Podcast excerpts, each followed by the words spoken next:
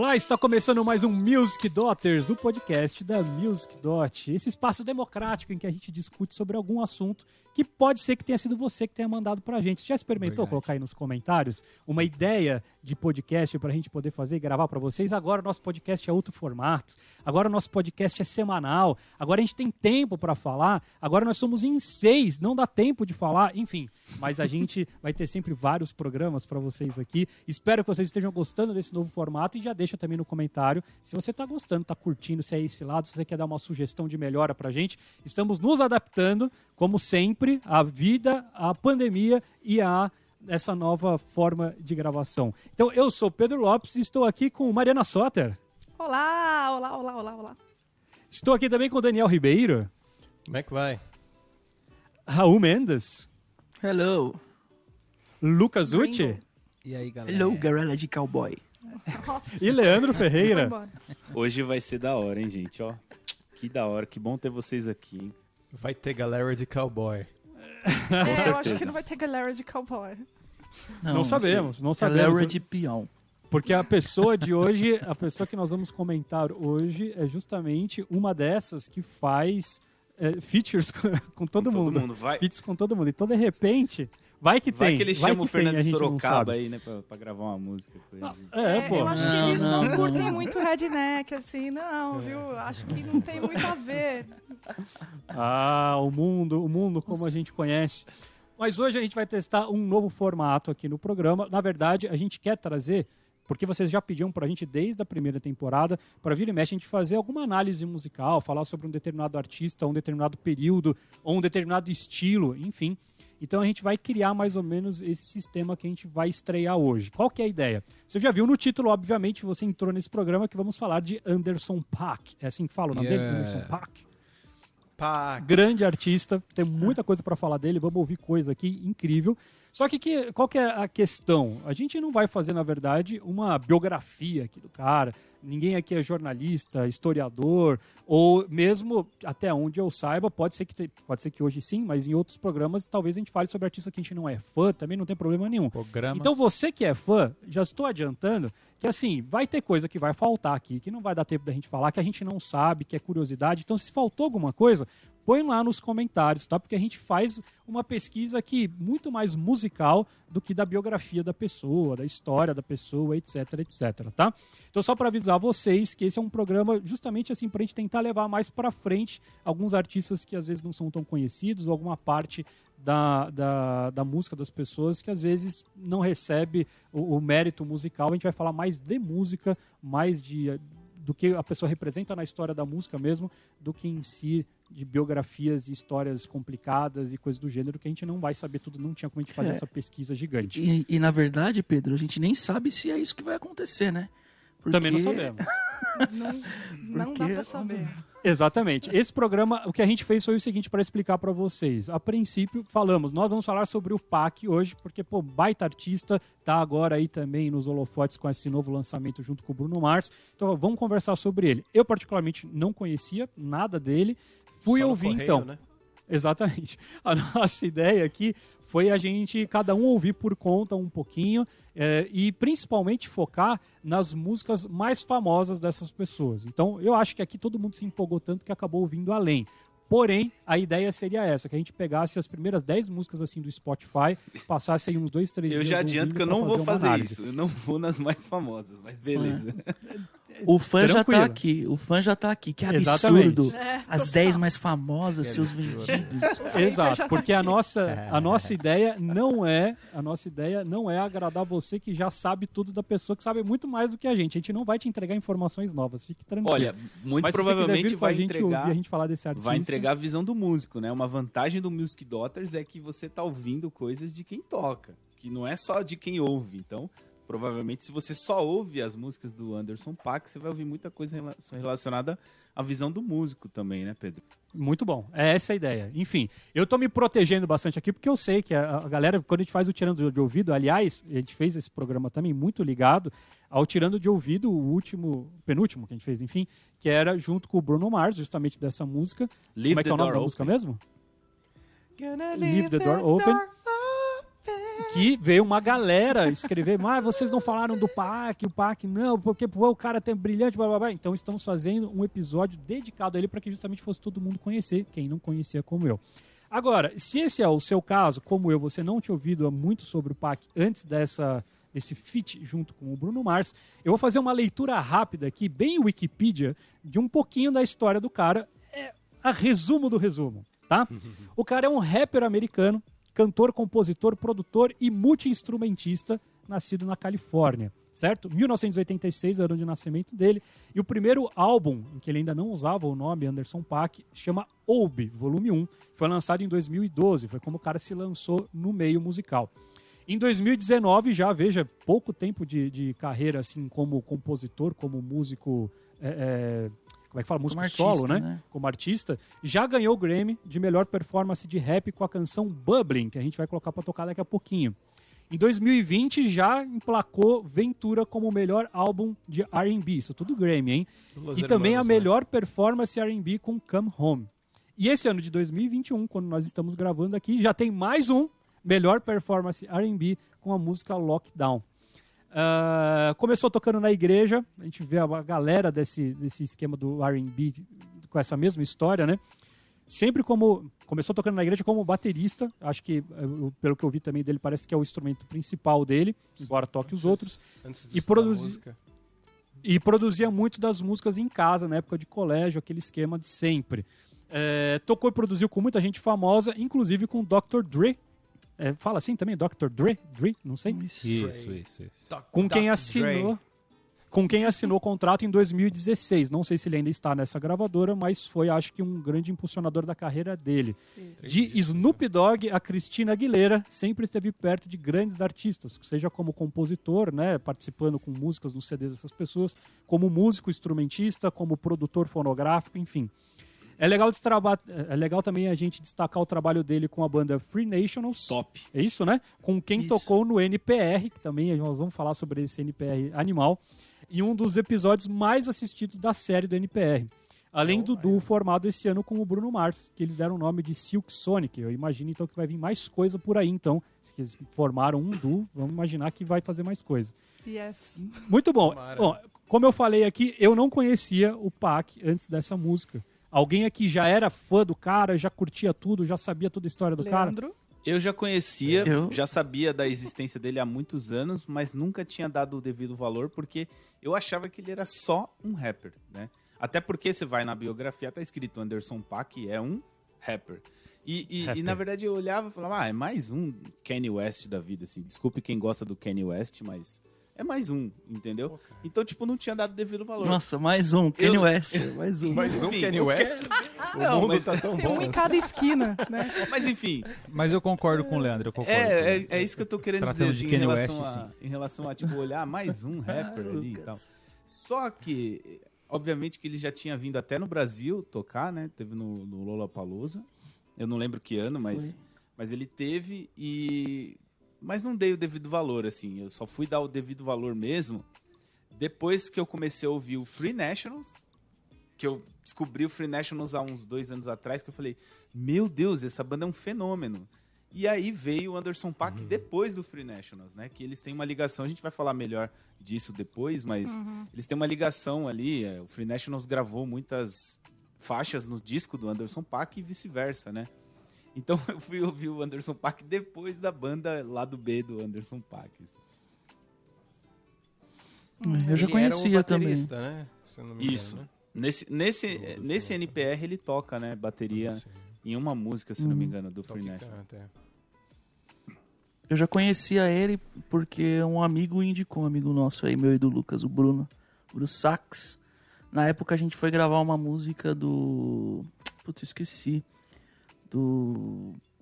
Ah, esqueci o nome do, do, do artista lá. E aí tinha muito essa pegada que o, o, o rap, enfim, bebe muito da fonte do, do jazz, né? Então, tinha muito essa pegada aí esse camarada falou, meu, escuta esse cara aqui. Isso deve ter sido 2019, eu acho. E, meu, eu fiquei boquiaberto assim. E aí você, você fala, pô, que da hora, né, tal. Aí quando você vê que o cara é o batera, porque uma coisa legal é os timbres, né, da batera, assim, já correndo um pouco aí na frente. Então, não só da batera, né? De modo geral. Mas realmente é massa demais. Mas eu nunca parei pra, pra ouvir toda a discografia dele, igual a gente fez essa semana, que engraçado. É, pra analisar tudo, assim. Porque também tem um lance que a gente falou no episódio passado. Se você não assistiu ainda, não ouviu, vai lá e escute, né? Que é a forma como a gente escuta a música.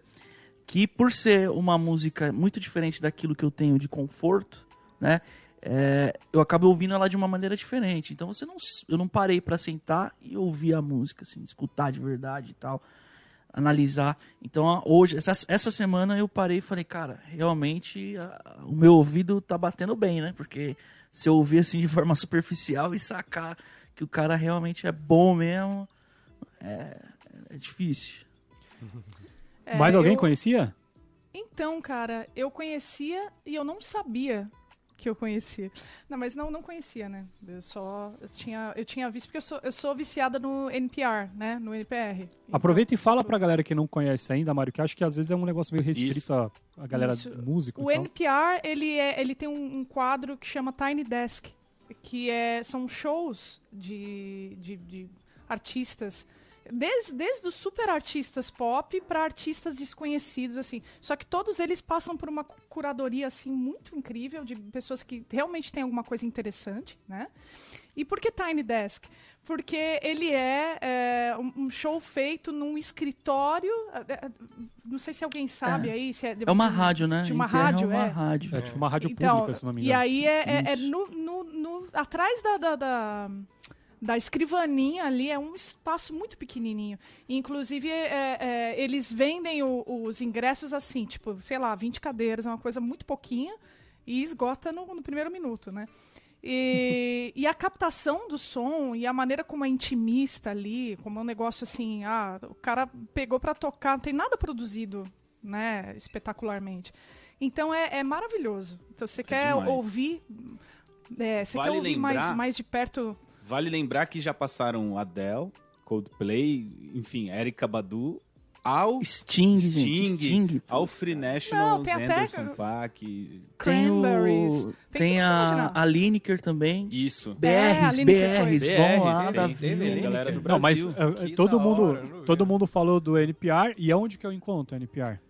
No YouTube. YouTube. Ah, então temos um canal do No YouTube, certo? A YouTube. galera tem um canal lá pra vocês poderem maratonar todos. E é legal que são programas curtos, geralmente são, acho que sempre três ou quatro músicas, enfim. Isso. É, 15, Então, assim, 20 minutos, assim. Dá pra ouvir tranquilo e, e curtir, principalmente as pessoas que você conhece, porque é legal pra caramba você ouvir nessa outra pegada, bem acústica, sem ficar colocando um monte de autotune e coisa do gênero, mas também é excelente porque é uma curadoria sensacional, como a Mari falou.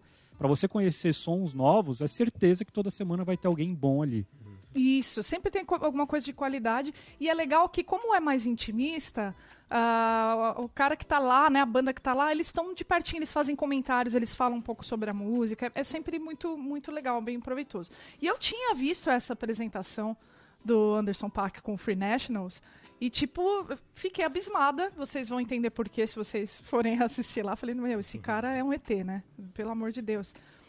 E uma independência rítmica, assim, incrível. E cantando, né, enfim. Mari? Não, então, cantando afinado e, assim, mais a questão... O cara do hip hop, os caras do hip hop, eles têm uma questão rítmica muito desenvolvida, né? O Lucas, não sei se você pode comentar sobre isso, você que é baterista e tal, mas geralmente os caras, eles têm mesmo, né, um lance de articulação, de rítmica, de memória, de muito desenvolvido. E o cara é é top nesse sentido. Só que acontece, eu assisti há dois anos atrás, né, por aí, e passou. Aí, quando na, na, na semana passada eh, foi resolvido, ah, vamos ouvir Anderson Paak, eu só, eu só tinha visto que ele tinha feito o feat com o, o Bruno Mars, né, no programa do TDO que a gente fez, mas falei, quem é esse cara, né? Não sei. Aí, ah, vamos fazer a pesquisa. Cara, aí eu vi, ah, é esse cara. Aí eu fui ouvir toda a discografia, falei, meu, demais. Então, valeu a pena, né? Aquela, daquela E- e- forçadinha pra estudar, valeu a pena. E- Tatiana, eu conhecia o Anderson Paak é, de uma dessas apresentações com- de conversas com o Bruninho. E o Bruninho tem um pouco desse perfil. Inclusive, um beijão pra você, Bruninho. O saxo trombonista. Brincadeira. É, ele tem um pouco esse perfil do Leandro, assim, de, de conhecer coisa pra caramba. O cara vai ouvindo um monte de coisa, assim, pesquisando pra caramba. E ele guarda com muita facilidade as coisas que ele vai curtindo, aquilo que ele não vai curtindo. O HD do cara funciona super bem, assim. Só que também conhecia ele da- das noites, né? Tem muita coisa dele de R&B, assim, que toca nas baladas mais românticas de São Paulo, saudade, discopédia. E dançar abraçadinha é bom, né, cara? E conhecia daí. Aí tem, tem, um, tem uma, uma galera que não conhece ou que não se deixa conhecer às vezes. No, no caso do Anderson Paak, que nem o Leandro falou assim: ah, mano, deve ser só mais um cara. E aí ele se permitiu ouvir porque vê o nome rapper na frente, né? E, mano, o rap faz a- o mesmo trabalho que o blues já fazia há tantos anos atrás. O rap continua o mesmo trabalho que o blues, o funk, o jazz. É nessa hora que eu falei pra você na semana passada, Raul, que faz todo sentido pra mim ouvir lá quando eu era moleque o B.B. King e ouvir o Love Supreme. Faz o mesmo trabalho ainda. E é o mesmo trabalho musical sério, assim, de sentar o bumbumzinho na cadeira e tirar nota por nota e, mano, essa frase tá funcionando legal, mas não tá nessa tonalidade. Isso é um trabalho excepcional. E aí, essas, essas coisinhas mais fofetes, assim, tem uma música que chama é, Hurt Don't Stand a Change, que é bem fofinho, assim, eu não sei a letra, mas ouvir a música é bem fofinho. E eu conheço ele dessas aí, cara, e sempre gostei muito. E o fato do cara ter o timbre que tem, eu não sei como se chama esse timbre, é uma coisa meio rasgada, assim. E o cara é bem, bem colocar essa sujo, né? Ele tem é, bastante. e o jeito que ele toca é muito rua também, cara. É muito rua, assim, é muito. Não é sujo, é tudo muito técnico, mas é muito rua. E o cara consegue colocar tudo isso sozinho, bicho. E eu sei que a gente vai falar mais disso, mas uma das coisas que mais me encantou no, no Anderson Paak desde sempre foi que, assim, os sons dele são sempre, parece que em primeiro, em primeiro plano, batera e voz. E o resto é minimalista, cara. Tem um, tem o mesmo groove de, de, de, de baixo que insiste ali. Aí aparecem umas coisinhas de guitarra, umas coisas de piano. Claro que não são todas as músicas que são assim. Mas isso me grava muito nele, assim. Anderson Paak, Eu, você que tá eu- assistindo É, mais eu aí, achei, mano. eu achei mais equilibrado. Eu achei que ele foi ele bem equilibrado. Eu até fiquei meio assim, né? Assustei, porque eu achei muito equilibrado esse lance da, da mixagem, assim. Eu, Às pelo vezes sou eu menos eu. romantizando também, né? É, eu acho que sim. Eu, normalmente, por exemplo, em álbum de guitarrista, você realmente, cons- com- normalmente, né, ouve mais a guitarra na cara. Tipo, sei lá, vamos generalizar mesmo, John Mayer. Você ouve muito mais a guitarra ali bem pancada mesmo do que os outros instrumentos. Agora, o dele eu achei que, que tava muito bem equilibrado, assim. Você ouvia a guitarra bem, você consegue identificar todos os timbres, assim, de uma maneira bem Eu- eu- homogênea. Eu acho que a vantagem de, de ter feito isso, por exemplo, que eu fiz, porque que eu, o que, que eu fiz? Eu fui na biografia do cara e fui começar a escutar os trabalhos que ele tem publicado desde o começo até o momento agora, né? E vendo o disco. Cada disco, cada álbum dele tem uma cor diferente, Concordo. uma característica diferente, assim, de, né, de timbragem, a maneira. E também com os caras com que ele trabalhou. Né? Você pega o, o Venice, por exemplo, ele tem uma, uma uma coisa pop, assim, um outro brilho muito diferente do, do álbum anterior. E aí depois o próximo já tem uma outra cara de uma coisa mais jazz, tem um reverb, parece que está presente no disco inteiro, ele tem um reverb em todas as músicas que dá um clima assim. Então é- eu acho que ele ele é, tem muito a ver com o momento do, do, do, do álbum dele que ele quis imprimir, saca? Esse lance de, de, de cor, de textura. Eu acho que isso daí também tem a ver com hip hop, né? O hip hop tem essa esse costume de evoluir muito rápido as coisas, de mudar muito, não mudar muito, né? Mas a gente vê várias coisas acontecendo assim de forma de maneira muito rápida para quem pelo pouco que eu acompanho assim, né? O Lucas pode falar um A pouco adaptação, melhor. não, a adaptação é muito frequente, né? Porque já Isso. nasce disso, na verdade, né? O hip hop ele pega aquele processo do funk é, como como como vida, o hip hop como como cultura, assim, ele pega aquele processo do funk já virando muito eletrônico, né? Disco. Já- é, já com esse processo eletrônico, e ele fala, agora é nós. a gente vai fazer de novo a mesma coisa, a gente vai continuar fazendo a mesma coisa e se inovando. É uma habilidade muito grande, né? Todos os artistas. Cê- eu- tudo bem que é um Cultura recorte muito particular. É, é, exatamente. O, mas é um recorte muito particular mesmo. O Jay-Z é esse tipo de cara que você olha e fala: o que aconteceu com esse cara em É. 95, em 2005, 2015? Mas ele é um fenômeno, É né? absurdo, É bicho. um outro... E o Anderson Paak tem essa, essa cara. Pô, o cara tá com o Snoop Dogg. O Snoop Dogg é um dos caras mais cientistas que existe no rap norte-americano. É absurdo, os caras são geniais. Dr. Dre. Caramba, né, bicho? Mas eu, eu concordo com o ponto que o Lucas levantou aí da, da batera, que não é, não é que a batera tá exatamente em primeiro plano, mas é que você escuta, Escuta tudo, tudo. da batera. Ah, né? sim. Então mesmo quando ele tá fazendo, ele toca muito aro, muitas dessas coisas assim, você tá, ela é muito nítida. Eu acho que talvez o que seja justamente o, o- o- a mixagem é muito bem feita para que você escute tudo com muita nitidez. Não é Existe- muito aquela né, é uma pressão sonora diferente, porque às vezes a gente pega esses CDs vem tudo meio no meio junto para te dar um é, meio dois pés no peito. Parece que eles, ele tem uma, uma sonoridade mais é, a- o som mais clean, embora muitas as frases de, de, É de mais rapper sutil, né? mesmo, né? É. Aquela, aquela É. agressividade das escalas e Tem- tudo mais tem assim. agressi- Mas tem um som Tem clean. agressividade. Eu acho que ele, pelo fato dele ser instrumentista, é, ele é muito preocupado com o timbre, né? A impressão que eu tive. É, Uhum. Mas eu acho que o- o- se você for prestar atenção nas músicas, o- é, é nítido que ele é músico.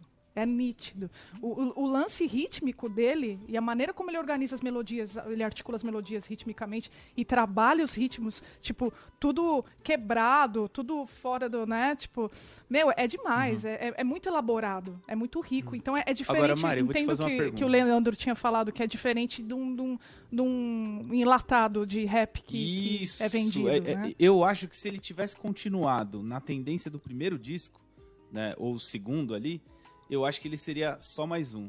Eu acho que o que quebrou assim, que, que fez ele, eu acho que o que fez ele se tornar o que ele já tá sendo hoje é o disco Malibu. acho que aqueles Ah, é, primeiros tá. não, não diferencia muito, assim, se você ouvir um Chris Brown, um Niu, um Ja Rule. É, se você ouvir esses caras e Falar mal os do primeiros Kanye West eu do entendo, mas... Não, mas Calma, ó, né? Calma. eu calma. acho que ele não ia sair do bolo. Eu acho que ele saiu do bolo, porque ele assim, meu, pintou mesmo com o disco Malibu e aí daí em diante só foi pedrada assim. É, é que é justamente ele trouxe a influência do R&B, do funk anos 70 e 80.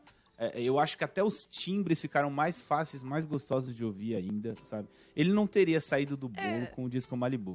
Minha opinião, assim. Então, Lê, eu concordo, eu concordo com você. Eu acho que o Malibu foi realmente, né, tipo, foi Divisor. o divisor de águas. Porém, assim, quando você escuta o primeiro disco dele, quando ele era. Ele, ele nem se chamava Anderson Paak, ele se chamava. Breeze, Breezy Lovejoy. Lovejoy.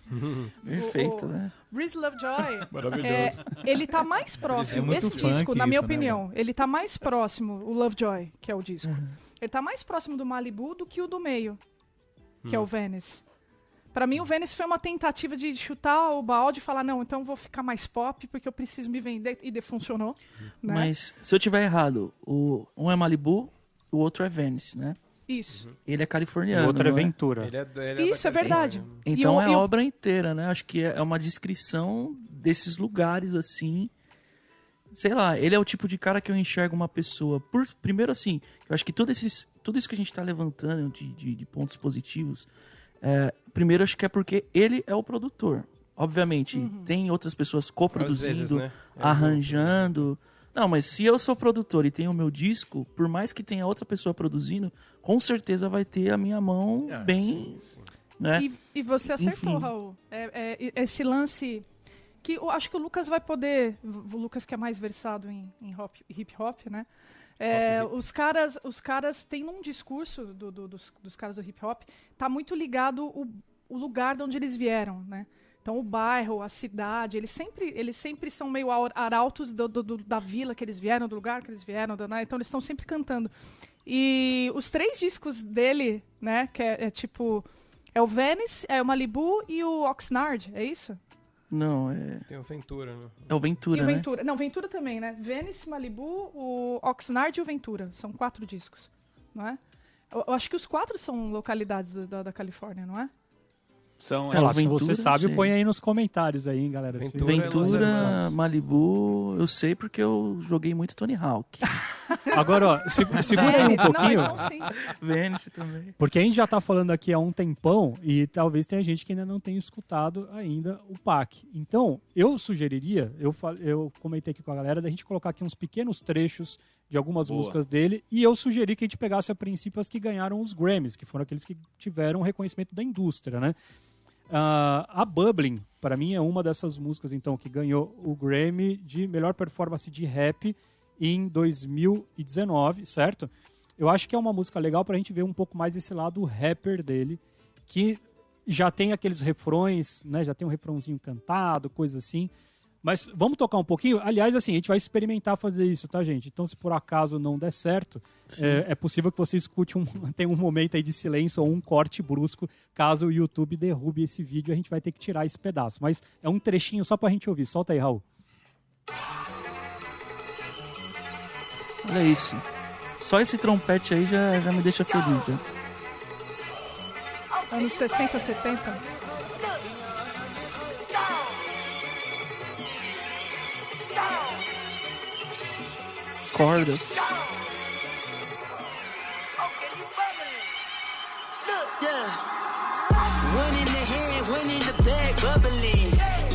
Cash, look at the cash coming in.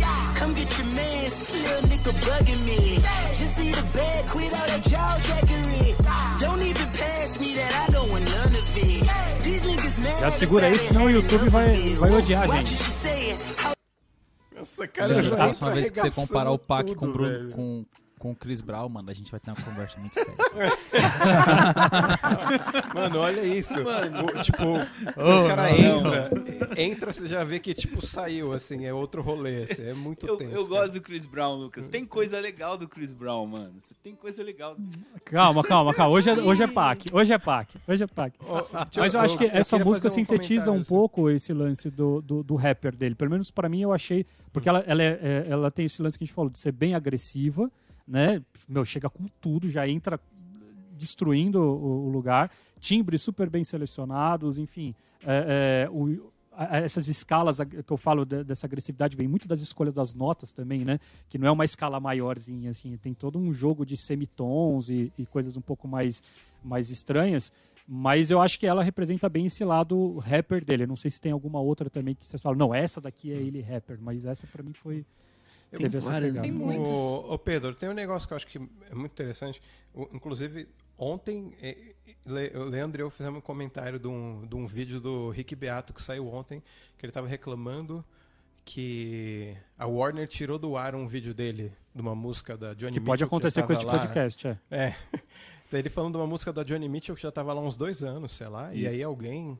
que Mas, não- mas não queima o nosso episódio, que nós vamos fazer um Não. episódio sobre isso. É. Aí, aí, ele, aí ele reclamou. Aí ele tava reclamando com a Warner, assim, Warner, a troco de quê? Que estratégia de business é essa? Se você tirar do ar um vídeo que tá promovendo uma música de 50 anos atrás, entendeu? De graça, onde o dinheiro tá indo. Tá...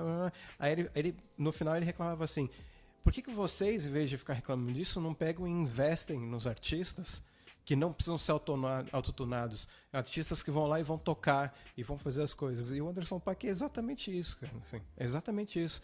O cara é um senhor batera, o cara é um senhor produtor. É, tô tentando usar um superlativo mais assim adequado, né, com o senhor, né? E cara, é um super cantor, cara, é um é super rapper, é, é bizarro. E quando você junta essas coisas, eu acho que fica claro por que, que a batera é tão valorizada, não, não só porque ele é baterista. E aí que nem o Raul falou, por que, que a, a guita tá pintando?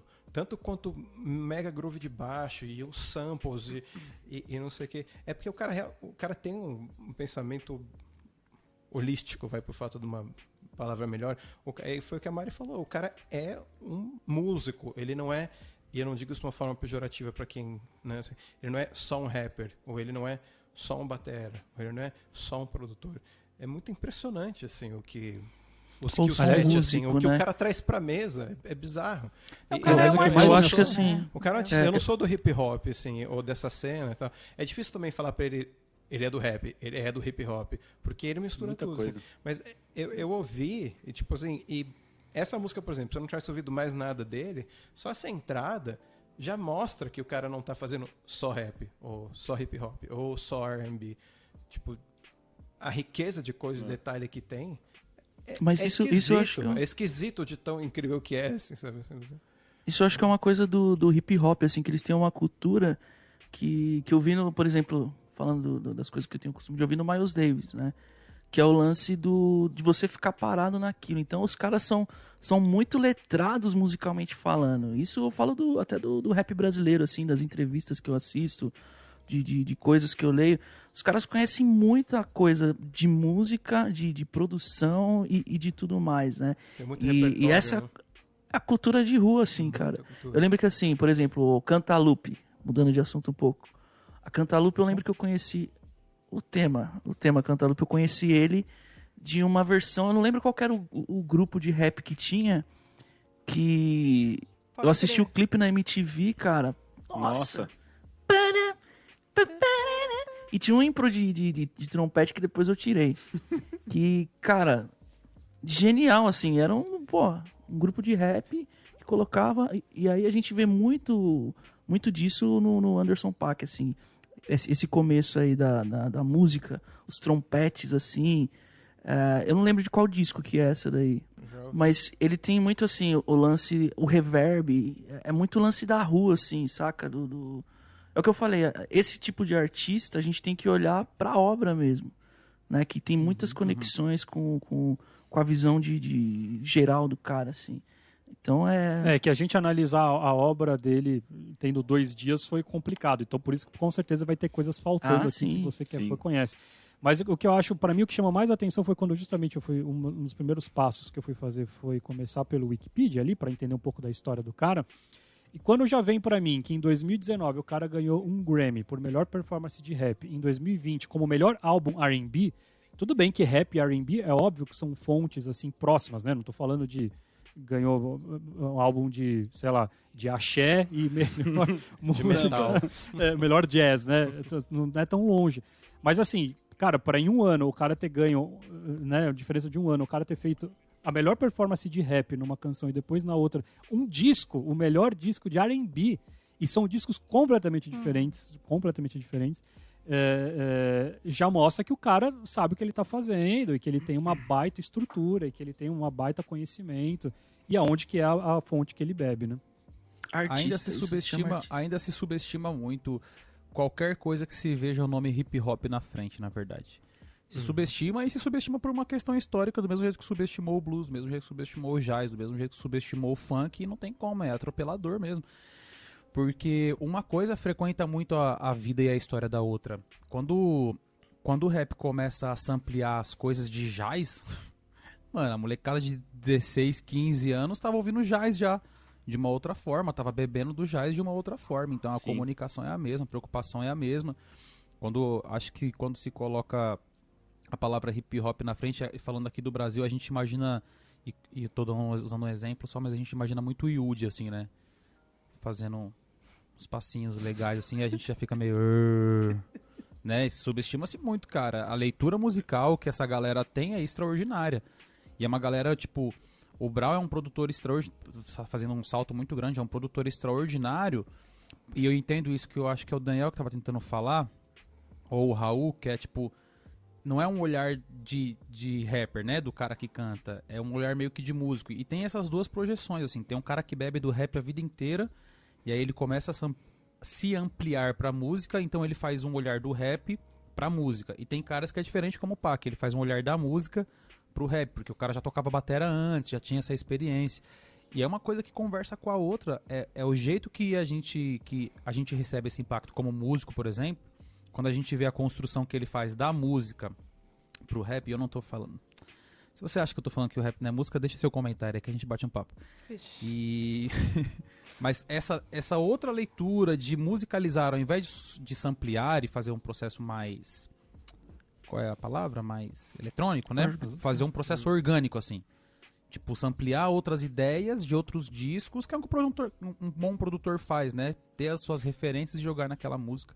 Isso é genial, cara. Falando do sampler, falando do sampler, é só a título de curiosidade, quem ficou curioso pra saber qual é o rap que o Raul falou, né, em relação a que usou o tema do Herbie Hancock lá, é, eu pesquisei aqui é o Flip Fa- Fantasia. Flip Fantasia Era, eu, eu Jazz, come- funk, funk, Mano, funk. eu comecei a ouvir.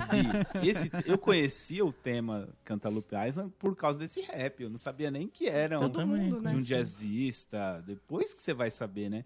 Inclusive, fica a dica. Então, se você não conhece nada, não sabe o que que é o Cantaloupe Island, ouve a versão do Herbie Hancock. Depois ouve essa versão do Flip Fantasia e vê o quanto o rap pode trazer de riqueza para uma música que tava ali há 30, 40 anos já tinha sido gravada, né? Mas enfim, pode voltar aí pro, pro lance do- das É, músicas, eu, Pedro. eu queria fazer um, um, um gancho com o que o Lucas falou. Eu tava ouvindo essa semana, né? E tem muito o lance do. O legal do, do hip hop. É, claro, né? Não dá, não dá pra gente generalizar, mas de, de- de alguns artistas como o Anderson Paak, é que a letra das músicas, eu gosto muito de, de ouvir músicas lendo letra, é uma coisa que eu meio que me acostumei a fazer, assim, né? E as, as letras da- da- da- da- da- das músicas são muito bem elaboradas, né? Cheio de rima rica, de, né? são muito bem pensadas, contam. é, tem o lance que eu falei da, da realidade do lugar, tem o lance da realidade do, do, do- do tipo de, de sociedade, né? Da maneira como, como os caras estão vivendo e tal. Tem, eh, só que eu estava ouvindo aqui em casa, né? E eu conversando com a Thay sobre ela. Ah, então, é interessante como no- nos discursos do hip hop tem sempre aquele lance de exaltando que há, às vezes, né, tem algumas letras que eu sou o cara foda, eu sou, né? E eu fi, agora eu vou para um lugar nada a ver, tá, gente? Se prepara. E eu fiz uma comparação assim. Eu gosto muito de outra coisa que eu consumo também é, é a cultura drag queen de- dos ballrooms. É uma, história que eu acompanho, assim, que eu ah, me interesso. Sigo algumas drag queens no, no- no Instagram e tal. E esse é um discurso, esse lance de, de, de autoexaltação é um discurso de minoria, saca? Tem muito a ver com o lance da, da minoria, de querer, de querer se colocar no mundo e se exaltar a sua cultura, saca? Então acho que. É, é, aí eu tava, tava lendo as letras, tava fazendo uma comparação assim, eu falei, puta, acho que tem, tem muito a ver isso, né? Por que, por que é tão. é, é, dentro do hip hop, por que tem tanto esse lance? Porque tem a cultura de rua, e é uma cultura minoritária, é uma cultura que vem dos negros, é uma cultura, como o Lucas falou, que muitas vezes é subestimada, e, tipo, é, faz parte esse discurso também de se colocar, né? Ah, então eu, eu achei interessante, né? Eu fiz esse, essa comparação, fiquei refletindo. Eu acho que as letras também são muito ricas, né? Esse lance da letra também, só para dizer de, de experiência própria, eu acho que é, é um dos motivos, por exemplo, da minha dificuldade de ligação com o rap estrangeiro. Porque eu tenho muita dificuldade com inglês e, tipo, é uma velocidade e um vocabulário também completamente distante do que a gente aprende numa escola de inglês, né, num curso de inglês, que daí é ter- 300 mil gírias e tal. Então, para mim, é uma das coisas que, que eu tenho dificuldade de me conectar com, com o rap em geral, porque eu ouço a parte musical, mas em geral a parte musical ela é um pouco mais repetitiva, então ela é genial, mas chega uma hora que a parte musical ela tá uh, muitas vezes de pano de fundo pro, pro que está sendo dito, pro que está sendo é, reivindicado na música, né? Então eu tenho essa dificuldade de ouvir rap por conta disso, pela minha ignorância do inglês, que demandaria todo um estudo, talvez, do que, do que a Mari falou que ela fez e que a gente conversou no Não, último não fiz programa, que é de fato sentar e, e- e ouvir com a letra e tentar sacar. Tipo, a primeira não é uma música que eu consigo pegar tudo numa ouvida, porque justamente é, é, eu preciso ouvir 15 vezes para tentar entender 30% da letra, assim, demora demais, né? Que é uma parte importantíssima, não dá para dizer que a letra não é não sei se o foco, mas assim, tem uma, um grande é, É, tem uma o grande discurso, prioridade né? no. Eles- Exato. O discurso e, e, assim, uma grande grande parte, né? Além de toda essa questão mais leve que veio a- a- depois, né? De discursos mais leves, né? Com o tempo misturando com o pop e tal, mas sempre vai ser uma música de protesto, né, cara? A origem dela é uma música de protesto. É, eu acho que isso daí é Inclusive- controvérsias, viu? Eu acho que acho que isso é uma romantização do de tudo assim. Nem tudo é de protesto. Não, mas Não- existe não essa necessariamente. Por, por exemplo, do Anderson Paak, né? Para então il- ilustrar o que eu tô falando. Aquele feat que ele fez com o Kendrick Lamar é uma música de protesto. Então, Sim. assim, é, é- não estou falando que estou generalizando, né? Mas existe essa raiz ali. Então, tipo, não, é inegável. Aliás, a gente podia escutar um pedacinho dessa música, né? A Tints, né? É isso? É essa? Tints, de, com, com o Kendrick Lamar. Essa também é uma daquelas que... Essa é Solta, DJ, demais. solta. Vamos ver se o Raul encontra, encontra essa música aí pra gente dar uma, uma ouvidinha. Duvido, vai, duvido. Ai, Mas eu Lucas. acho que isso, isso aí que a Mari falou, acho que de certa forma até o, o, hip hop meio que. Não sei se a palavra é suplantou. Ele substituiu o, o, o rock, eu acho que na cultura popular, assim, né? Como Também, uma coisa né? de, de afronta, de, de. Não, Lucas, não. Não começa. De representação, assim, né? É, Não sei Posso se falar, faz Raul? sentido isso que eu tô falando. Manda ver aí. Vamos ouvir essa, essa Tints aí. velho.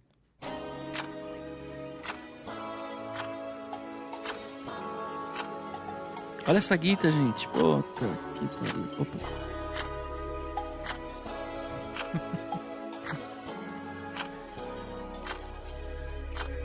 I've been feeling kinda cooped up, cooped up. Ó a guita, gente. Gente, que guita, olha o baixo. Que baixo, olha essa batera. É, mano, essa bateria é engolidora, bicho.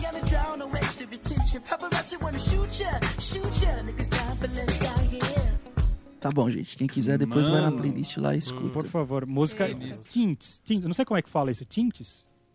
Tints. Tints. Não sei. Tints. Música, mas sabe o que eu achei engraçado? As coisas que eu fui ouvindo dele, é, mais uma vez, não é que são todas assim. Mas eu achei que ele segura, ele faz as coisas muito mais pop groove quando ele tá em companhia de outras pessoas. Mesmo quando é com até com, com outros rappers, assim. Sempre quando casa dele fazer esses feats, acaba sendo músicas um pouco mais com refrão, com ou mais mais groove, mais pista, mais dançar, enfim, não sei exatamente a, a, a definição. É tipo E Deus que tentando é se quando ele- adaptar aos seres humanos, né? Talvez, né? Pode ser. Mas mesmo quando ele faz com caras muito geniais também. Desculpa, desculpa. Porque eu, mas eu achei muito engraçado isso, como esse lado R&B dele tem muito esse lance de se, de se juntar com as pessoas e daí na hora que ele vai fazer o som dele mesmo assim, daí vai mais para esse lance do rap. Lógico que tem várias músicas dele mais rap que tem refrão também e tal, mas são mais agressivonas, né? São mais tipo aquelas músicas densas e tal. Vale destacar uma coisa interessante também, que é o uso, eh, falando enquanto baixista, né, baixistas e vocês que gostam do baixo também em relação à música do Anderson Paak, muitas músicas com synth bass, né, não é o baixo de verdade, né, é o baixo de teclado, que é aquele tecladinho mini, mas destaque importantíssimo para a presença de dois baixistas, um deles consagrado e o outro assim, tipo da nova geração assim que vale a pena a gente prestar atenção, que é primeiro Grande. Pino Paladino, grande Pino, Pino Paladino, Paladino. que é o cara que, mano, cê- cê- não importa se você começou a tocar baixo nos anos 70, 80, 90, 2000, 2010, você vai ouvir falar dele é, como referência, assim. É, é, só pra ter o mínimo de, de referência, ele gravou desde o Paul Young lá no Every Time You Go Away até John Mayer agora. Lady in Red. É. Lady in Red. Enfim, Tears for Fears, enfim. Então, presença dele nos discos do Anderson Paak e também do Kelsey Gonzalez, Kelsey Gonzalez, acho que é isso o nome, baixista do Free Nationals, que, que gravou várias dele também e, claro, baixista que tem muito trabalho ali no, no Free Nationals que você pode ouvir fora o Anderson, né? Mas que, que é um cara que, tipo assim, deve ter, sei lá, nossa idade ou menos, que, meu, tá pintando como um dos- uma das referências nesse estilo R&B, assim. E, e o curioso é que ele usa um baixo que, tipo, nem é tão, assim... Vai, todo mundo fala, ah, meu sonho é ter um baixo igual aquele cara que usa. Não é o caso do Kelsey. E o som que o cara tira daquele baixo, meu, é, é absurdo, assim, sabe? Mas é mão, isso daí é mão pra qualquer Total, instrumento, gente. total, total. Desistam, desistam não, mas Total. corram atrás dos seus sonhos, mas esquece esse negócio de que pra você é mão, pô. Não, é porque, por exemplo, você vê, pensar, você vê o bem que a Pino gente- Paladino. Você vê o Pino Paladino usando o Fender, você pensa que eu só vou ter o som do Pino Paladino tocando no Fender dele. Não, Não, nada a ver. Se ele caso- tocar nesse caso, nem- Você não vai ter o som do Pino É, Paladino. na vida. Tocando em lugar nenhum. tocando em lugar nenhum. Só fazer um Tem- tem adendo uma- ali. Última vez que eu vi o Pino Paladino, ele tava tocando no Nine Inch Nails, velho. Olha que legal.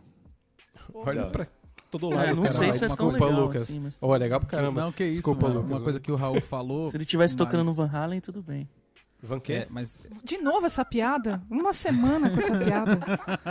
Tô Pelo indignado de até agora. Eu tô indignado até É, agora. tem uma coisa que é de, de protesto, é a arte, cara. Em geral, assim, né? A arte em geral faz, faz esse trabalho. A música em geral faz esse trabalho, ou pelo menos devia estar fazendo, e, e eu sou um cara que vai defender isso pra sempre, assim, porque existem poucas coisas na vida que mantêm-se ainda contra o fluxo da desumanização, né? E a música é uma delas, eu acho que é uma obrigação, eu encaro isso como minha obrigação e eu evito acreditar na minha vida que eu vou buscar de uma outra forma. A questão é que, falando do Anderson Paak e de outros nomes mais, é que o hip hop ele faz isso de uma forma sem pudor, né? Ele desmascara muito a história de algumas coisas e conta isso sem pudor. Não tem tem esse negócio de ah, vamos bater um papo. As próprias gírias mesmo que, que eles falam entre eles e as gírias que vão pra música, e vão pra letra, às vezes você não consegue entender. E, tipo assim, eu não quero saber que você entende. Paga caro aí, porque você gosta, porque aí eu vou colocar um Battler, o carro, né? Tipo no, no clipe do 50 Cent. Eu tenho dinheiro pra pôr um Battler aqui no meu clipe, então você que paga pra isso. Ninguém perguntou se você tá gostando ou não, você vai, você vai tocar na sua casa de qualquer jeito. Então tem um pouco dessa dessa agressividade aí também, do tipo assim, se você discorda, se você concorda, se você gosta ou não, você vai consumir de qualquer jeito. Agora, agora a, essa- a cena é essa. Então, é, por- porque o Raul falou assim, ah, vamos, acho que fica muito num, num campo da romantização. Eu não acho não, acho que a música no geral é isso. A gente tá fazendo esse recorte do, do rap, do hip hop por conta do Anderson Paak, mas eu acho que faz parte da música. O E Raul vai puxar e- mais uma aí e, pra gente. e só um, só um, um adendo que eu acho que é uma coisa importante falar. É, qual, é, qual é a palavra mesmo que a gente estava falando? Que é. Que é o, do hip hop. A Mari falou das minorias, das drags que ela segue também. Que é de protesto, né? Acho que é s- essa palavra, né? É, Caramba, eu lembrei a palavra, esqueci o que eu ia falar. Mas enfim, é protesto em relação a tudo, né? Tem, tem protesto social, tem protesto, tem protesto em relação a amor. Do tipo, mano, volta comigo aí, eu te amo. então eu acho que faz parte da música de qualquer forma protestar em Aí relação você tá, a tudo pro- você tá romantizando o protesto, cara. Não, mano, é, é tudo em, é tudo em relação a isso, assim, eu acho que faz parte da música. Nós estamos protestando É, contra as pessoas. Não, o que eu falo em relação. O que eu falo em relação ao protesto de romantizar é. É, é, é, é que parece que coloca como obrigação, entendeu? Que não é isso. A arte não é você ser obrigado a fazer alguma coisa, é simplesmente fazer arte, é fazer arte. Ela vale por si só, às Discordem. vezes, né? É. Não, não, É, eu, claro. é, até o eu discordo, eu discordo, mano. Eu discordo grandão, assim, porque foi o que eu disse. O papel da arte é esse. É. Mas aí cada um usa como pode. Se o tridente tá apontado pra você, fi, você não vai jogar flor pro outro lado, entendeu? Vai ser pancadão e já era. E, o, pro- e o rap tem feito isso com muita facilidade. Agora, agora que boa parte da sociedade ou tem se calado por vergonha mesmo, ou tem aceitado que é isso e pronto, aí agora a galera tá conseguindo ser um pouco mais artista, assim. Existem N críticas ao Brau por várias coisas e ele tá falando, bicho, tô com 50 e tantos anos, agora eu quero curtir um pouco do meu dinheiro, sair nas fotos bonitas, tá ligado? Porque agora é o lugar que o cara pode falar, meu, tô de boa. Sacou? Agora eu não preciso mais falar, ou tem outras pessoas falando. Mas eu, eu acho que isso vai sempre fazer parte da música. Mas cada pessoa, cada lugar, cada situação realoca isso pra sua condição, né? Pro jeito que você pode falar. É, é ô, ô, é Lucas, essa, essa música que você tava falando aí, tipo, né? Que você falou, ah, ou é falando de amor, tipo, meu, volta aí pra mim, volta pra mim. É, eu- é, a música é Come Home, né? Ô, tem aí Rita. na. Tem na, na playlist essa ou não? Tem na nossa playlist. Qual, essa daí Rita? justamente é Come Home. Rita! A Come Home foi a melhor performance R&B, hein? Andre 3000.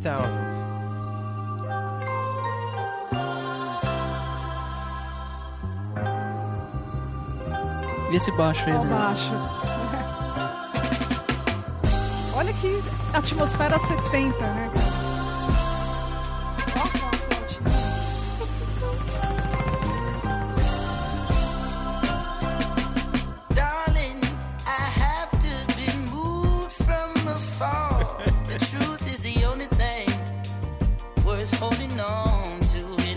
Maravilhoso. É total muito, é muito cantável. maravilhoso. Eu O voltava timbre da com voz ele. dele Eu voltava parece com que ele, ele. passou uma semana conversando. parece que ele passou uma semana conversando com o Steve Wonder e depois foi cantar, né? É bem. É, Isso. total, Ô, Lucas, cara. você desvendou, é cara. incrível, é isso aí, cara. É- Mas é- sabe que isso foi uma coisa que eu esqueci de falar no, no Tirando de Ouvido. Aquele finalzinho da música dele com o Bruno Mars é total Steve Wonder, Steve né? Wonder. Eu esqueci, eu acho que ninguém, não sei se alguém falou isso, mas não foi pra edição, que depois eu fui É. conferir. Eu Depois falei, fui ouvir. mas. Não foi. Mas o Denis ele tá me sabotando. é, Esse Total, aí foi o ó, meu Ó, mais eu, eu de acho, todos. às vezes eu sinto que quando ele faz umas aberturas de vozes, eu não, eu não marquei as músicas que eu senti isso.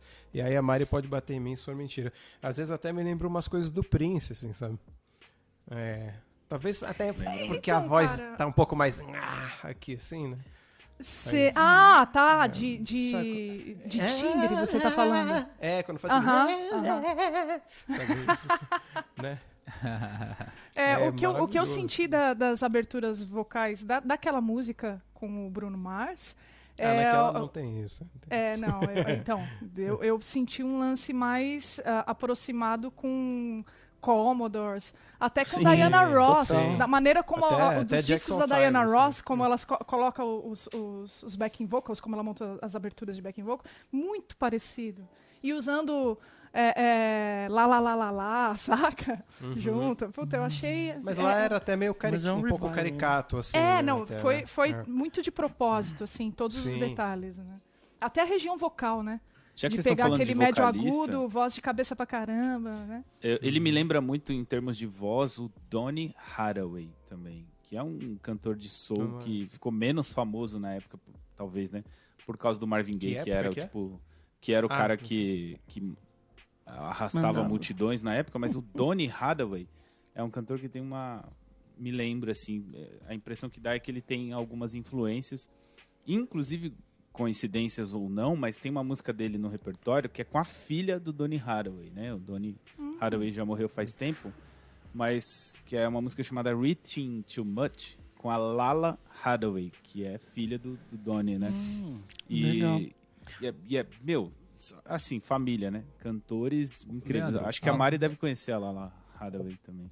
Não conheço. Essa mina que você tá falando é aquela mina que tocou com. Que, que, ela, que ela vai harmonizando a voz lá com Isso. aquele outro time que Ela toca mesma. o Links. Ela Mano, é isso é surreal, Fenômeno. bicho. Fenômeno. Isso Legal. é surreal. Uma coisa legal disso tudo é que, assim, é nitidamente ele tem. As influências estão ali 60, 70, né? Sim. Mas não só musicalmente, mas na questão de atitude comercial, digamos assim. Que é uma coisa que a gente sempre teve, mas agora a gente tem muito mais, que é os feats aí, né? De convidar pessoas para gravar junto. É, o, o Leandro falou do Marvin Gaye, eu lembro que nessa época aí, né? Eles tinham muito esse lance de chamar, montar duplas de cantores para excursionado, para fazer show, fazer programa de TV. E isso é uma coisa que é muito legal, que é, talvez lá fora né, seja mais comum. Mas aqui no Brasil a gente começou a ver isso mais pouco tempo. E por causa do Claro, sertanejo. a gente né? tem Elise a gente Tom, a gente tem. Mas a gente vê mais no Mas- sertanejo Mas- hoje em dia do que, é, do que deveria. Não, talvez. mas não, o- a gente veio, o vejo- pop em geral- nos anos 90. Tinha essas. Que é um, lance mais romântico e de fazer dueto masculino-feminino juntos, né? E isso é uma coisa motal, uma coisa bem isso mesmo, Raul, que você falou, que, que eles faziam muito, né? E, E é muito legal. Mesmo, né? Por um, por um Fugindo tempo. totalmente disso, o Deftones é uma banda que sempre teve isso, né? Interessante. Mas, mas eu acho que o que eu achei curioso, que eu acho que eu não sei, não me lembro qual foi o disco que eu tentei ver ele inteiro. E, tipo, no disco tinha, tipo, oito feats. assim. Feats. E daí, tipo, tinha acho que três ou quatro músicas que eram só ele. Cada um desses feats com um artista diferente. E isso, Isso me faz irrita um pouco, pensar. hein? Então, mas isso me faz pensar justamente como o cara tem a veia produtor muito forte. Porque o que ele quer é o resultado sonoro, entendeu? É Porque quando você quer, né? Tipo, você fala assim, não, eu vou conseguir fazer. Se o cara tem plena noção de que assim, não, esse som que eu tô buscando nessa música, eu preciso dessa pessoa, ele traz a pessoa e pronto, meio que dá essa sensação de que. Tipo, lógico que tem todo um lado comercial, mas muitos desses nomes, por exemplo, eu, eu não conheço. Talvez sejam famosos no meio. Mas eu senti muito esse, esse lance de, de produtor, de virar e falar assim, cara, essa música eu preciso dessa voz, dessa música eu preciso dessa atitude, dessa música eu preciso desse timbre. E isso Demais. tá. Traz um de cada vez e vambora. Mas- E o fato do cara conseguir ter o telefone de todas essas pessoas já mostra como ele é um gênio. Mas isso, mas isso, Pedro, isso pra mim não traz só o lance de, de, de produtor, tá ligado? O que eu penso muito nisso é o lance da cultura de rua. Saca? Do. Que é o, é o lance da cultura preta, meu, tá? Você vai falar do jazz, você pega, sei lá, os discos. Cada disco é um músico diferente. É, pode crer, cada apresentação é uma coisa diferente. E. Dois, E, três meu, na bateras. Mas você já verdade, tinha o que a pego gente um quer- CD desses que, tipo, tem oito feats completamente diferentes? É bem incomum Eu acho mesmo. que é normal. É. Eu É acho que incomum, nesse- mas nesse é o lance, contexto é o da né? tradução, entendeu?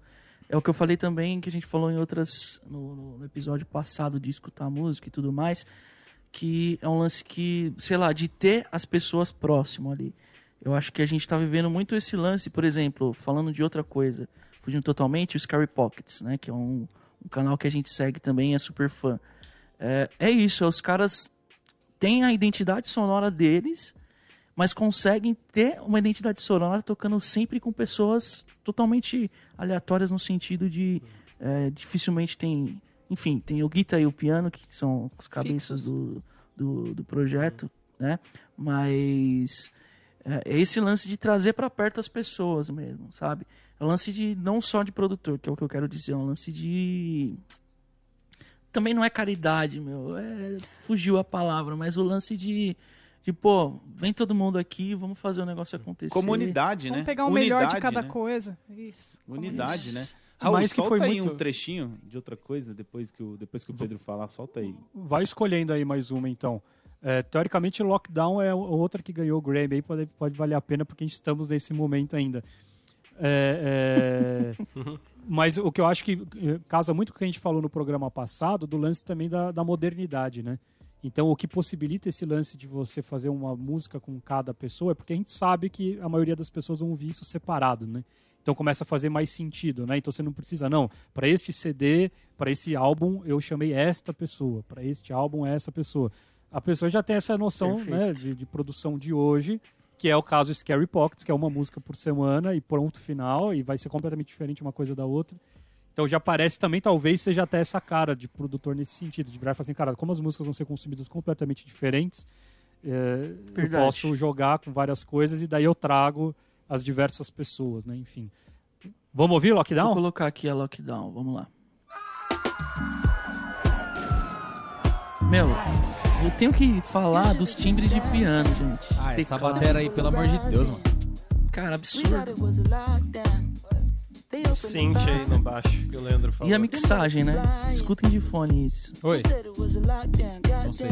Oh my, time heals all, but you out of time now. Judge gotta watch us from the clock tower. Little tear gas bom, clear the whole não, não acaba com nós, YouTube.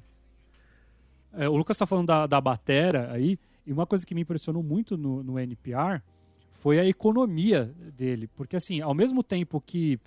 Lógico, você vê que o cara é um virtuose, assim, né? Que o cara toca e sabe tudo.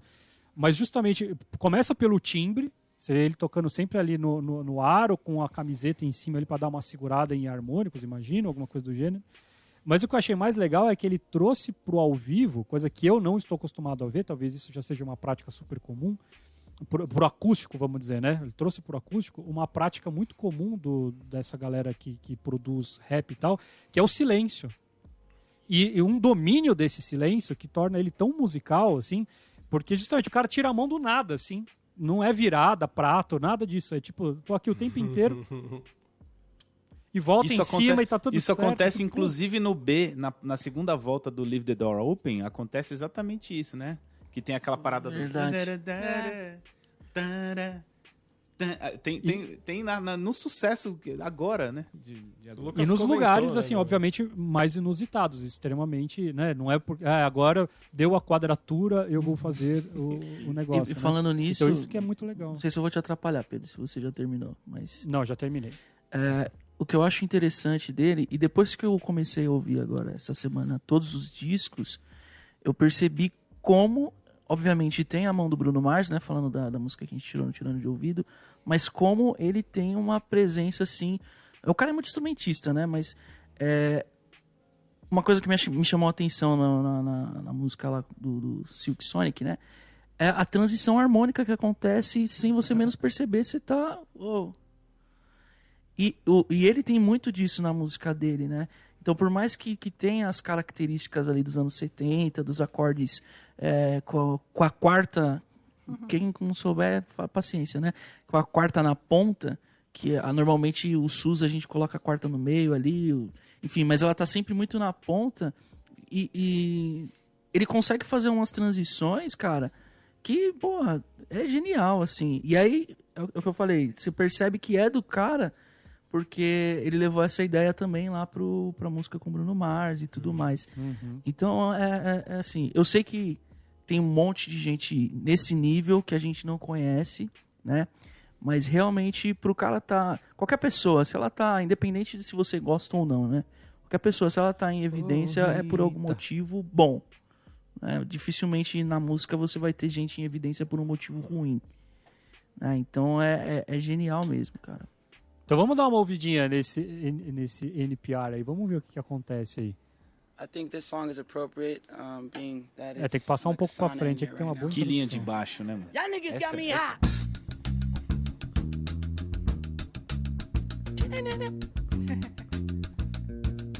if you know this shit, sing along.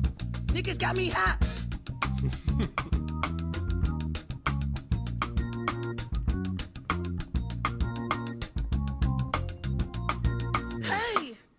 that's exactly what the nigga came for. You taking shots from afar, I'ma meet you at your front door. Huh? So hard to be doing what you Ah, a gente não pode ouvir mais. desculpa, desculpa acabar com esse momento. Desculpa. Esse é o, esse é o Kelsen Gonzalez, o baixista que eu, que eu mencionei. Sim. tá? Sim. Tá eu não- nesse vídeo aí. Eu acho que o, o Guita e o Bass são irmãos, né? O, o Guita é o ser, José deve Rios, né? Não é? Que é um amigão dele, assim, eles são super amigos. Não, eu falei são irmãos porque eles são bem parecidos, Ah. né? Eles são parecidos, mano. Latinos. A veia latina. Muito massa, muito massa Meu mesmo. sangue Então você que não escutou, é esse, esse daí é um- uma ótima forma de você conhecer o cara, vamos dizer, nu. Começar, né? né? Acho que o NPR é, É, bem esse é. lance de mostrar os caras pelados, assim. tipo, olha, é isso aí. total. É isso que eu sei fazer. E, pô, tá Sabe muito, bom. É. Mas o, Os o quatro, Dani ia né? puxar um, um assunto aí do, do, do, do Silk também, lá do Silk Sonic, que você ouviu também. Ah, sim, a- sim. Bom, o Silk Sonic tem a introdução também, né? Tem, tem a, a, a Leave the Door Open. E aí tem a participação do Bootsy Collins, né? Que é uma lenda aí do mundo do funk, né? Do, né? Desde o Parlamento, né? Foi, só foi baixista do James Brown. Só. Bem antes do Parlamento, então. Bem antes do parlamento. O Bootsy Collins é uma figura, né? A galera dos anos 90 lembra dele do, da, daquela música do Delight, né? Do Groove is in the Heart. Tinha ele no clipe lá. Vou soltar aqui só pra galera sentir o gostinho. One, two, three, four. Who y'all came to see tonight? O James Brown. Who gon' get the ladies feeling something? Ooh, we gon' Tá bom. Nossa, Escutem, pá. que Que escutem. mor- imoralidade, Raul. Que maldade. Mas é, é muita vibe, velho. É muita proficiência técnica e muita vibe ao mesmo tempo, cara. É uma coisa rara, né? É Só pra verdade. deixar o Raul feliz, é o que eu vejo no Van Halen tocando guitarra. Via, né? Em memória. É. Eu vejo no meu coração. Mas é isso. Eu acho que, que tem tudo que. É que é apelação também a gente analisar uma coisa que a gente obviamente iria gostar, né? Que tem um Uhum. instrumental visceral, que é o lance do ao vivo, que provavelmente, claro que né, a gente tá falando de rap também, mas as coisas é, orgânicas, digamos assim, com certeza, com certeza não, desculpa, provavelmente, eles gravam ao vivo, então isso já traz um- uma carga, é, não só questão estética musicalmente falando, mas uma questão além do entendimento, assim. Não sei se vocês estão entendendo o que eu tô te- querendo dizer, mas... Mas quando... É questão de energia, é Leia questão de energia. o livro, o universo. É tipo isso. É bem. É tipo o Manuel, o maior homem do mundo aí, homem sábio e profundo.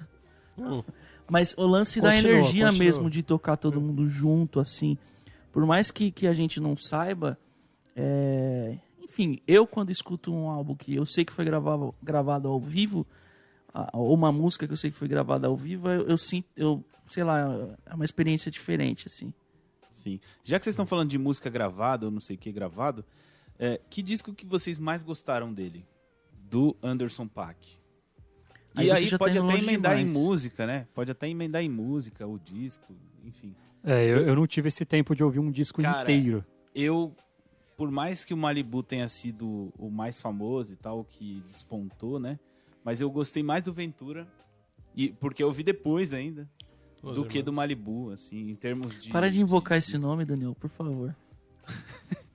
Eu gostei mais do Ventura do que do, dos outros. Não que os outros sejam ruins, pelo contrário. E, e de música, assim, cara, obviamente por causa do baixo, né, que me chama muita atenção. Eu até anotei aqui, cara, eu gostei muito da Pull Me True. Não, não necessariamente estão todas no disco, né, do, do, do Ventura, mas a, a que tem a Lala Hathaway também, que eu citei aqui agora há pouco, né, que chama Reaching Too Much. E essa do NPR que chama Come Down, que, meu, linha de baixo matadora. Né? É, come, come Home. Ó, Ah, não, é Come Down. Cara, Come Down. ah, eu, mesmo. eu, eu, eu fiquei, eu fiquei no Malibu, acho que é a quarta música, eu tava até checando o nome aqui pra você não errar. É uma música chamada The Season barra Carry Me. Essa música eu achei. Tipo. Deu vontade de parar de ouvir quando acabou e ficar. Digerindo. Acho que ali, pensando no livro, que nem o Raul falou, deu uma, rolou uma. Peraí, teve um lance meio transcendente aqui. assim, achei. Mas alguém tem uma preferida aí? Cara, é, eu, apesar do, do- de eu ouvir o disco, acho que o Malibu foi o que mais me chamou a atenção mesmo, que é você coloca do começo ao fim e ele, ele te leva. O, o, o Ventura, ele tem esse lance parecido com o Malibu, de você ouvir ele também do começo ao fim, mas da- de todas as músicas, tem duas, na verdade, que, que eu curti mais. Uma que, tá, na verdade, tá num trabalho anterior dele lá, do Lovejoy, que é, e é logo a primeira música, que é a Homecoming, que eu ouvi ela umas três vezes seguida, assim, eu achei ela muito, muito legal. E no Venice, que é o, é o disco mais fraquinho, na minha opinião, porém tem uma música chamada Miss Right, que é, assim, uma pancada que eu também ouvi- acabei, tipo, acabou a música eu voltei, assim. então, é, eu acho que essas duas aí são as minhas favoritas no, momen no momento, né? Eu fico com o NPR aí. Pra mim, o que rolou Eu ali também. é- É, fica não, ali. É É maravilhoso. O É. NPR é. Pra gente que toca é, é muito. É game changer ouvir aquilo assim, né? É, Você tira a produção conhece- e você vê galera tocando e você É. vai lá. True. Aí você fala, meu, o que, que eu tô fazendo? Acho que eu vou costurar, vou pintar a parede. Vou gravar podcast. É isso que É, isso aí. Vou gravar podcast. né? Esse negócio de ficar tocando não é comigo, não.